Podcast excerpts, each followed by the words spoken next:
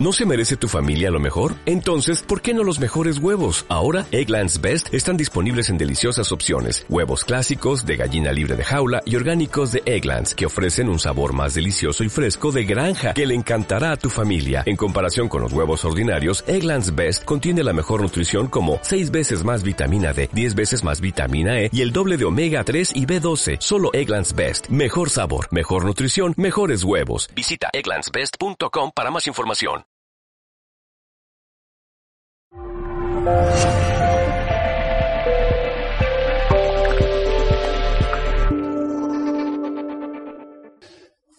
Percibir. El ser humano puede percibir. De hecho, el ser humano percibe. A eso se dedica. En un cuerpo, nuestro cuerpo lo que hace es percibir lo que hay alrededor. Tú puedes percibir de dos maneras diferentes. La percepción invertida y la percepción correcta. Estos son conceptos del curso de milagros. ¿Qué es la percepción invertida? Eres un cuerpo mortal, enfermizo, vulnerable. Cuídalo porque si no te vas a morir. Y ve tú a saber qué hay después de la muerte. Hay mucha gente que ya sabe lo que hay después de la muerte. Lo ha vivido, es consciente de aquello y tiene la fortuna de haber perdido el miedo a la muerte. Hay mucha gente que todavía en este aquí y ahora no lo sabe y no lo quiere saber y es un motivo de miedo. De todo a saber qué hay allí. Yo sé que me tengo que morir, pero no sé qué hay después. En esa parte estamos. Esto apenas está empezando. El cambio está empezando y estamos empezando a mover la rueda, pero ya veréis, vamos a asistir a cuando la rueda vaya más ágil y nos lo vamos a pasar genial. La voz del Espíritu es la que te permite percibirte desde el conductor, que habla Emilio Carrillo, desde el espíritu. Te puedes percibir desde arriba. Tú eres un espíritu eterno e inmortal como tu padre, eres amor incondicional como tu padre, viviendo aquí una experiencia humana. En esta 2019, pues yo tengo este muñequito, un tío de un ochenta y tantos, calvo, con una nariz importante, que es cardiólogo y que tiene unas familias y unas circunstancias determinadas. Y cada uno de vosotros, como yo, sosteniendo una energía determinada. Somos únicos e irrepetibles. Y cada uno de nosotros está haciendo un trabajo impresionante. Cada uno de nosotros está ayudando a la ascensión de este planeta. Somos lo que podríamos decir las neuronas del planeta Tierra. ¿Cómo más puede percibir el espíritu? Al final, esto es una, frase que a mí me gusta porque lo resume muy bien. Al final de la partida, el peón, la reina y el rey acaban en la misma caja. Da igual el muñequito en el que tú estés jugando esta vida, si eres el rey de, o si eres la limpiadora de, o si eres un pobre hombre en una silla de ruedas, o si eres el más millonario de los millonarios, al final de la partida todos acabamos en la misma caja. Eso es una máxima de la tercera dimensión que te dice, oye, y entonces en el fondo, ¿qué somos? La percepción invertida del ego busca fuera, el espíritu busca dentro, el espíritu te anima a buscarte dentro, es que tú eres, tienes ahí dentro el Espíritu Santo, la voz del Creador que te dio vida, búscalo ahí. De hecho, San Agustín, una de las grandes frases de San Agustín es, llevo toda mi vida buscando afuera sin saber qué te llevaba adentro. Y le dice unas frases preciosas. Eso es real, lo llevamos aquí, aquí dentro. El ego percibe, busca fuera la responsabilidad. A mí me ha mandado Dios aquí, a mí me han hecho no sé qué, yo no sé qué coño hago aquí, perdón. Y ojo, adora a otros egos que ve como más grandes y poderosos que él y les llama maestro. Aquí hay que empezar a espabilar. ¿Has visto la charla de no sé quién? Es que hay que ver fulanito, hay que ver no sé quién, o hay que ver, y este es un maestro de no sé cuánto, y aquel es un maestro de no sé qué, y vale, es bueno que tengamos gente que nos oriente, pero tú puedes poner la foto de que tú también eres un maestro, porque es a nosotros a los que en el resto del universo nos están llamando maestros, porque hemos venido aquí a vivir la experiencia de la que toda la creación se va a beneficiar. Entonces, empezar, por eso os digo que yo no os voy a aceptar preguntas, yo no tengo las respuestas. Cada uno de ustedes tiene la respuesta para la pregunta que se le genere después de esta charla. Cuidado con seguir llamando al otro, es que este es un maestro, yo soy un seguidor de aquel, un seguidor de tal. Eso se tiene que ir acabando para empezar a seguirte a ti mismo ahí dentro. El ser humano puede percibir el amor también de dos maneras diferentes. El amor, según la voz del Espíritu Santo, según la percepción correcta, es mi voluntad y la de aquel que me creó son la misma. Amor. Yo soy amor, tú eres amor, somos amor incondicional. Y por eso todo aquello que no encaja dentro del amor incondicional, en el fondo nos, eh, nos disgusta. Por eso no aceptamos la muerte. Sí, yo acepto la muerte, sé que me voy a morir, pero en el fondo tú dices, pero es que no me encaja ese concepto. Y por eso no queremos que haya muerte ni enfermedad, no nos encaja. Esa es la percepción correcta del amor. Un amor eterno, una vida eterna, un amor que da sin esperar nada a cambio. Esa es tu voluntad y la de quien te creó. Sin embargo, el ego, que compone tantas canciones, me muero de amor por ti. Ese lenguaje hay que empezar a cambiarlo empezar a cambiar el lenguaje de la tercera dimensión, por en lugar de me muero por ti, decir tú me das la vida, amarte me da la vida, daría mi vida por ti.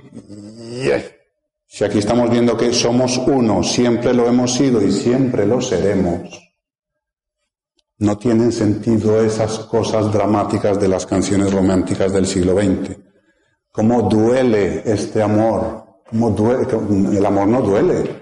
Lo que duele es percibirlo desde el ego, percibir la necesidad de otra persona y ese amor de tercera dimensión que es tan imperfecto, que lo hemos vivido y nos tenemos que aplaudir por ello porque hemos vivido experiencias muy duras de lo que no es amor, de lo que es asesinato, de lo que es pasar por cosas, circunstancias realmente duras, para empezar a trascender con el no juicio, con el no a la muerte, con el somos uno, somos uno. Es aquí donde se ejerce el libre albedrío. Aquí sí. No en si voy a dejar de respirar, no en si voy a hacer cambios en el cuerpo físico. Tus sentimientos y tus creencias crean tu realidad, incluido tu cuerpo y tu capacidad de hacer milagros. Es que ahí es donde viene lo interesante. ¿Os suena milagros como estos y más grandes haréis vosotros también? ¿Tienes la capacidad de resucitar tu cuerpo? Sí. ¿Tienes la capacidad de sanar tus enfermedades en un santiamén? Sí. ¿Tienes la capacidad de andar bajo el mar durante 30 segundos sin respirar? Sí, lo he visto en un vídeo de Facebook esta semana. El problema es que no sabes cómo y o aún no te lo crees. Yo suelo poner una comparación un poco fácil. Darle a un niño de tres años un BMW y siéntalo ahí. ¿Qué hace un niño de tres años en un BMW? Pues yo qué sé, jugar con las luces, poner la música, romper algo, pero no llegará a encender ese BMW. O sea, él tiene un BMW, pero no es capaz. Ahora, dame a mí un BMW y verás cómo se usar un BMW. O sea, que ahora mismo estamos en ese poquito a poquito en que seremos capaces de hacer con nuestro cuerpo físico lo que nos dé la santa gana. Es un proceso de aprendizaje, porque según el curso de milagros, no hay grados de dificultad en los milagros. Esto es completamente liberador. Sanar una hemorroísa, resucitar a Lázaro, diez leprosos, convertir el agua en vino. Cuando tú eres uno con la naturaleza, eres capaz de modificar los elementos de la tabla periódica y ponerlos a tu servicio. Esto que es agua, hago la alquimia, eso se ha conocido durante mucho tiempo. Y esto está a, a nuestra disposición si sabemos cómo hacerlo. Porque un milagro es solamente una expresión de amor. ¿Qué pasa ahora mismo cuando se habla de la quinta dimensión, pues que estamos mucho desde el ego viendo como que esto es una carrera, es una carrera, y es que tú estás en la tercera, es que tú estás dormido, yo ya estoy despierto, yo ya estoy en la quinta dimensión, tú eres un pobre dormido, ¿qué tal? A ver si yo consigo que toda esta gente espabile porque yo ya he espabilado y tengo la labor de... Todo eso es el ego. Siempre hemos estado en la quinta dimensión y en la séptima y en, en todas. Lo que pasa es que en el vehículo este de tercera dimensión en el que estamos ocupando y viviendo las experiencias, no siempre conseguimos ser conscientes de todo porque a lo mejor no es lo que toca. A lo mejor no es lo que toca en ese momento, sino que venga, en paciencia. Vamos a ver que es uno de los pilares de la conciencia. El ser humano es por sí mismo multidimensional. Esto lo hemos oído en muchas, en muchas veces, en muchas charlas. Mucha gente habla de la multidimensionalidad del ser, que estamos conectados con Dios directamente y en todas las dimensiones. La dimensión angelical, la dimensión de arcángeles, la dimensión de todo lo que tú quieras, diferentes clasificaciones según la creencia religiosa. Pero para que esto ocurra, recordad que el libre albedrío lo tenemos es en la mente. Y hay una cosa que hay que trascender, el juicio, el miedo y la limitación. Esto que nos trajo aquí era un viaje al miedo. Y hemos estado en el miedo, lejos del amor, eones, eras, decenas de miles de años. Y nos hemos acostumbrado a eso, a que la mente tiene miedo y desde ahí tomamos nuestras decisiones voy a ir a esta universidad si tiene una salida determinada, porque si no tiene salida, esa carrera, pues a lo mejor no me interesa porque entonces no quiero pasar hambre. ¿Y cuántos artistas hay por ahí tomando decisiones desde el miedo? No, es que si me dedico a la pintura no voy a tener de qué vivir. Ego, eh, error, dedícate a la pintura, dedícate a la música, dedícate a, a vivir, y a atraer la abundancia desde el corazón, porque esto de la escasez va a empezar a pasar y vamos, vamos a estar todos forradísimos. El objetivo y el uso del cuerpo. Este cuerpo físico, ¿para qué es? Tu cuerpo es simplemente un instrumento de percepción y comunicación, es el altavoz por el que estás aquí. Si haces caso al ego, usarás tu cuerpo para el ataque barra defensa y eso te enfermará. O sea que parte del proceso de empezar a hacer milagros, que científicamente lo vamos conociendo como biodecodificación, oye, esta enfermedad, ¿a qué emoción corresponde? Pues tienes que renunciar al ataque. No te ataques a ti y no ataques a tu hermano. Y verás cómo tu cuerpo va rejuveneciendo. Porque cuando tú haces de tu cuerpo un instrumento de amor incondicional, longevidad la que te espera, porque vas a ser un instrumento de la fuente para demostrar amor incondicional. En cambio, si lo usas para atacar, mmm, enfermedad. Y si te atacas a ti mismo, peor. O sea, el diálogo interno ese de que yo es que no valgo, yo es que tal, yo es que cual, no veas eso como enferma. Las enfermedades vienen así detrás del autojuicio negativo. Siempre que haya juicio, habrá dolor. Siempre. Por lo tanto, el ataque nunca está justificado y sin embargo el perdón siempre está justificado. Quedaros con esto, el ataque nunca está justificado, da igual si tú ves que otro te está atacando, eso en algún momento lo habrás creado tú mismo y está volviendo de vuelta. El perdón siempre está justificado. Frase del curso de milagros, el ego no está nunca en entredicho porque Dios no lo creó. El espíritu no está nunca en entredicho porque Dios lo creó. Es una pasada. Es una pasada. El ego es una creencia tuya. El ego es una cosa tuya. No existe realmente. Dios no creó tal cosa como el ego. Lo hemos creado nosotros. Y la muerte es solamente la decisión de no hacer nada para resolver el conflicto, porque la muerte realmente no soluciona nada. ¿Qué le pasa al suicida? Pues que se encuentra allí con que, ostras, pues si sigo siendo el mismo, ya eres el mismo y te has metido en otra dimensión que todavía no conoces y tal y cual, y venga los guías a trabajar a ver si el tío espabila. Como esto es una biblioteca, todo lo que ha pasado aquí en este planeta está registrado. Todo, absolutamente todo lo que ha pasado aquí está escrito y eso es lo que conocemos como registros akáshicos. Entonces ahora mismo empiezas a recordar que si vidas pasadas, que si tal, que si cual, futuras, todo realmente pasa a la vez, son vidas paralelas, no son ni pasadas ni futuras, son paralelas, y todo está pasando a la vez. Y si para tu evolución espiritual, que es la evolución espiritual del planeta, interesa que tú sepas tus registros akáshicos, tendrás acceso. Encontrarás a alguien, te llegará en un sueño, alguna cosa para que tú salgas del atasco que te tiene ahí. Nunca por curiosidad, por curiosidad ya tendremos más oportunidades. Escuchad las cosas que hablan de Lemuria, de Atlántida, porque son historias preciosas, de cómo se hundió Lemuria, y el sufrimiento que hubo en ese momento, en ese instante, en esa noche en que se hundió y cómo hicimos la promesa de venir aquí más adelante y decir, venga, no volverá a pasar.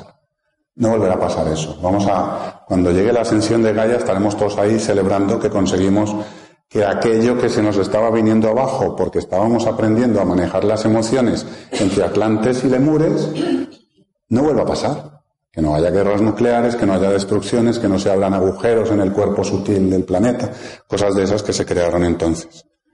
Os animo a que miréis dónde están los chakras del planeta. Nosotros tenemos chakras, el planeta también. Es un ser vivo que tiene los chakras en el monte Shasta, en California, debajo donde está el maestro Adama y los lemures, los lemurianos. El chakra sexual está en Perú, el chakra corazón está en Inglaterra, etcétera. Saliendo de la dualidad, la conciencia de tercera dimensión pues tiene las medicinas físicas, la astronomía, la culpa, el castigo, el qué mal está esto. La consulta de quinta dimensión ya sabéis que es completamente diferente. Astrología, epigenética, bendita experiencia la que estamos viviendo, tenemos la capacidad de trascenderlo. Y una puntadita, la conciencia de séptima dimensión, ¿eso qué es? palabras del curso de milagros, en realidad no ha ocurrido nada, salvo que te quedaste dormido y has tenido sueños en los que tú y tu hermano erais como cuerpos separados, vulnerables, que os morís, que os enfermáis. Pero nada real puede ser amenazado y nada irreal existe. En esto radica la paz de Dios. Dos herramientas para encontrar el camino el camino para salir de la dualidad, el chakra del corazón y las articulaciones. Hay muchas más herramientas, pero dos de ellas, como mensaje para llevar a casa y para que os aproveche algo hoy, el chakra del corazón es la puerta, es el portal de acceso al cuerpo emocional. A través de nuestro corazón, no a través de nuestra mente, sino a través del corazón llegas al control de tus emociones. Y ahí, cuando conectas con tu corazón, lo entiendes todo.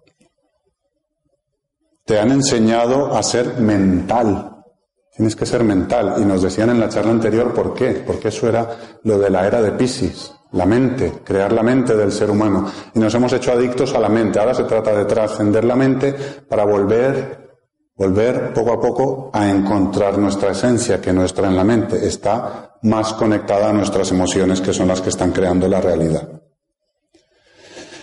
Los trece pilares de la conciencia es lo que os animo a ver con detalle, porque enlazan las articulaciones con el pilar de la conciencia que te va a ayudar a salir, a trascender la dualidad. Por ejemplo, el primero es el discernimiento, la capacidad de discernir por dónde tengo que ir. Oye, están atacando la homeopatía. ¿Qué hago? ¿Me voy a hacer esto o me voy con el homeópata? Pues discierne y elige bien. Y eso está en los tobillos. Eso está en los tobillos. La confianza está en las rodillas. Yo confío en la vida, sé que no hay muerte, yo confío en que tarde o temprano haré lo que tengo que hacer, en las rodillas. Cuidado que el respeto está en las caderas, nuestros grandes secretos están en esta área chakra raíz que tenemos que sanar. ¿Qué pasa con las caderas? ¿Cuál es la falta de respeto hacia el otro? La crítica. ¿Cuál es la falta de respeto hacia mí? La vergüenza. Crítica, vergüenza, ambas son faltas de respeto y eso se manifiesta en las articulaciones de la cadera. La fidelidad está en el cuello. La articulación del cuello es la fidelidad. Y no la fidelidad entendida como la fidelidad entre una relación de pareja, la fidelidad a mí mismo, a mis principios, a lo que yo debo decir. Por eso las disfunciones tiroideas vienen de cuando yo no hablo lo que tengo que decir. Entonces me hago hipotiroideo, porque no te estás amando, no estás diciendo tu verdad. La paciencia, estamos aumentando todos en bloque, estamos todos en bloque. Hay que tener la paciencia y por eso va sobre los hombros, porque a veces los que llevan más tiempo en este jaleo, a veces se les han encorvado los hombros. El orden en la mandíbula, la causa y efecto. Sabemos que todo en este mundo es un boomerang. Cualquier pensamiento, cualquier acción que tú haces volverá a ti. Siempre. Esto es una ley de este universo. O sea que sé muy cuidadoso con lo que dices. Y si algún día no eres cuidadoso, espera que por algún lado te volverá. y transmútalo y pide perdón. Otras que hay, también en los tobillos está la certeza, que es cuando tú ya sabes algo y tienes fe en eso, tienes certeza. La contemplación, contemplación es aquello que cuando vemos un atardecer nos quedamos contemplando el atardecer, el amanecer. Tenemos que ser capaces de contemplar toda la vida, toda la vida. Me quedan siete minutitos. La fuerza interior está en las rodillas, el vacío. El vacío es que tienes que dejar espacio para poder crear. Si ya tienes todo lleno con tu mente, no, no, hay sitio para crear. El silencio, no en cuanto a que no haya ruido, sino el silencio cuando tú quieres oír algo que suena muy fino. Tengo que oír la voz del Espíritu Santo. Entonces intentas que no haya tanto ruido externo. Y el valor. Con esto voy a acabar la charla porque enseguida viene el cierre de la charla. Coge la guitarra, María. El valor, no valor de coraje, sino valor de yo valgo. El valor, no he puesto voluntariamente la articulación, para que lo busquéis, para que os quedéis con un, por lo menos una, le hacéis la foto, pero la de valor, ah, hay que ir a buscarla. Esta se practica en el espejo. ¿Cuánto vales? Eres una creación perfecta de un creador perfecto.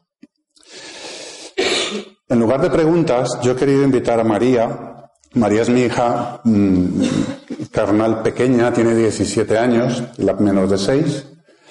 Y hace un mes o así me dijo que había compuesto una canción. Y cuando yo oí la canción que había compuesto, dije, esto tienes que cerrar mi charla con esta canción, porque mm, ella no sabía de qué iba a hablar yo, de hecho acaba de ver la charla por primera vez, pero es que el título de su canción es Toma el mando toma el mando. Es decir, no el mando de la tele, sino toma el control de tu vida. Y quiero que escuchéis la canción porque es una pasada.